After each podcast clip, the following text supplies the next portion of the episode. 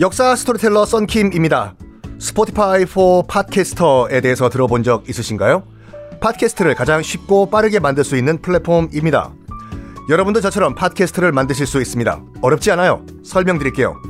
Spotify for Podcasters에서는 핸드폰이나 컴퓨터로 바로 팟캐스트를 녹음할 수 있는 제작 툴을 제공합니다. 배경음악, 전환 효과음, 그리고 자동으로 음질을 향상시키는 기능 등등 한 곳에서 녹음부터 편집까지 팟캐스트를 빠르고 쉽게 만들 수 있습니다.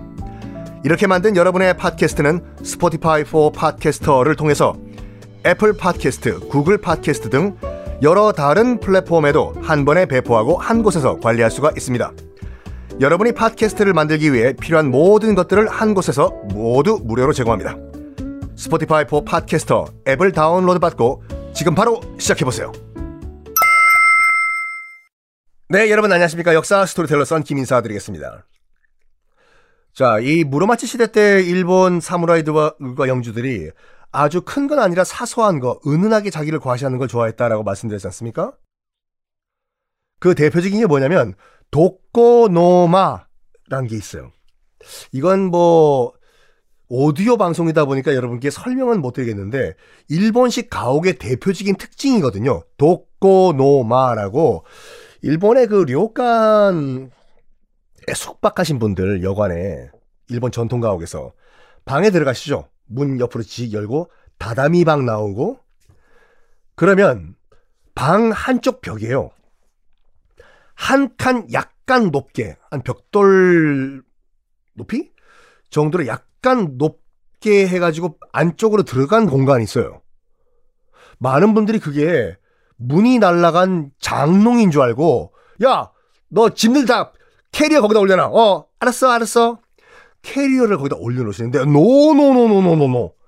거기는 캐리어를 올려놓는 공간이 아니라 도코노마라고 해서 방 안에 한쪽 벽만 약간 높여가지고 안쪽으로 쑥 집어넣은 공간인데 거기에 분재라든지 값비싼 도자기 아니면 정말 귀한 그림 들을 걸어 놓는 곳이에요.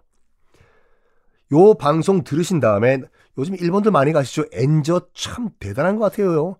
일본은 안 가시더라도 엔테크 하신다면서 지금 엔화 다 바꾸시는 분들이 계시는데 후쿠오카 같은 경우에는 왕복 5만 원 티켓도 나오더라고요.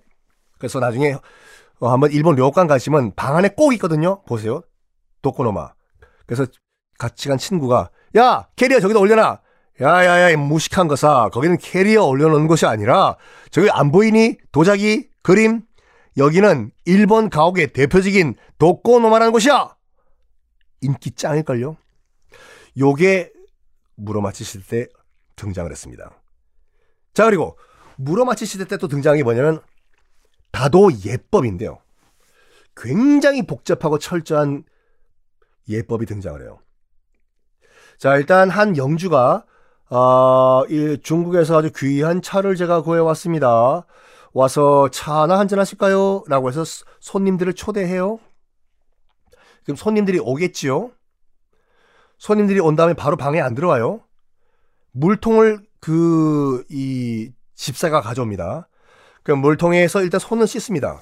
아, 손 깨끗이. 그런 다음에 바깥에서, 바깥에서 손을 씻은 다음에 다 실로 들어가요. 그러니까 차를 마시는 곳으로. 앉는 순서대로 권력이거든요. 거기 영주가 앉아있을 거고 맨 위에 영주에 가까우면 가까울수록 손님들의 서열이 결정돼요. 자, 그런 다음에 바로 차 한 마십니다. 숯불을 지펴요. 그리고 또 숯불을 지핀 다음에 또 가만히 있어요. 이른바 불멍을 해야 돼요. 아, 불꽃이 정말 아름답습니다. 하하하. 아하. 차는 언제 나옵니까? 이렇게 말하면 안 돼요. 불멍을 때리고 있을 동안에 또 집사가 간단한 음식을 가지고 들어옵니다. 아, 그 음식을요, 가이세끼라고 하는데, 요, 요거 아니에요, 여러분들? 가이세끼가 두 가지가 있어요. 나, 저도 알아요. 그, 일본 료관 가면은 막 나오는 가정식 그 요리가 가이세끼 아닙니까? 그 한상 1인당 1상 그것도 가이새끼고 그건 한자가 달라요. 회식이고 이 가이새끼, 다도할 때 가이새끼는요, 품을, 돌을 품다라는 한자예요. 돌을 품다. 돌? 스톤? 맞습니다. 어디서 나온 편이냐면, 일본 선종 불교에서 젊은 승려들이 이제 그 어, 참선 같은 거 할 때 겨울에 배가 고프지 않습니까? 쇠를 씹어 먹어도 지금 그 다 소화시킬 판에. 그래가지고 이제 참선을 하고 있는데 배가 고플 땐 뭐를 했냐면 따뜻하게 약간 불에 달군 배, 그 돌을요 배에다 갖다 대고 허기를 달랬다고 해요. 그게 이제 가이새끼거든요. 그만큼 정말 조금 나와요. 나온다 그래요. 이거 가지고 지금 쥐새끼 간에 지금 기별됐을까? 가 아니라 원래 그렇게 먹는 음식이에요. 저도 이거 정통 다도는 한 두세 번밖에 안 가봤는데, 어, 조금 조금 나와요. 먹어요. 간단하게 음식을 먹고 또 정원에 또 나와. 나와야 돼요. 집사가 나가라고 해. 먹고 뭐 하냐면 정원 산책을 합니다. 아까도 말씀드린 것 같이 가레산스이 고운 모래로 만든 물결을 보면서 또 평을 해야 돼요. 아, 와다시가 보기엔 이 물결이 거의 아, 동해 앞바다의 그런 물결 같이 보인다 됐으네. 이런 식으로. 아, 저기 지금 상상 속에 고래가 펄쩍펄쩍 뛴다 됐으네. 자, 이 가레산스의 정원을 산책하고 있을 때는 이 또 그 집사가 불러요. 아, 지금 미나산 차 준비가 다 됐다 됐으네. 들어와요. 들어온 다음에 뭐 하냐면 종을 떠올려 종을 땡 땡. 종을 울리면 그때부터 차를 마시는데요. 영주가 차를 따라주면은 차에 절을 해야 돼요. 진짜 절해요. 그리고 차자는 오른손으로 들어가지고 왼손 위에 올립니다. 그러니까 오른손으로 잡아.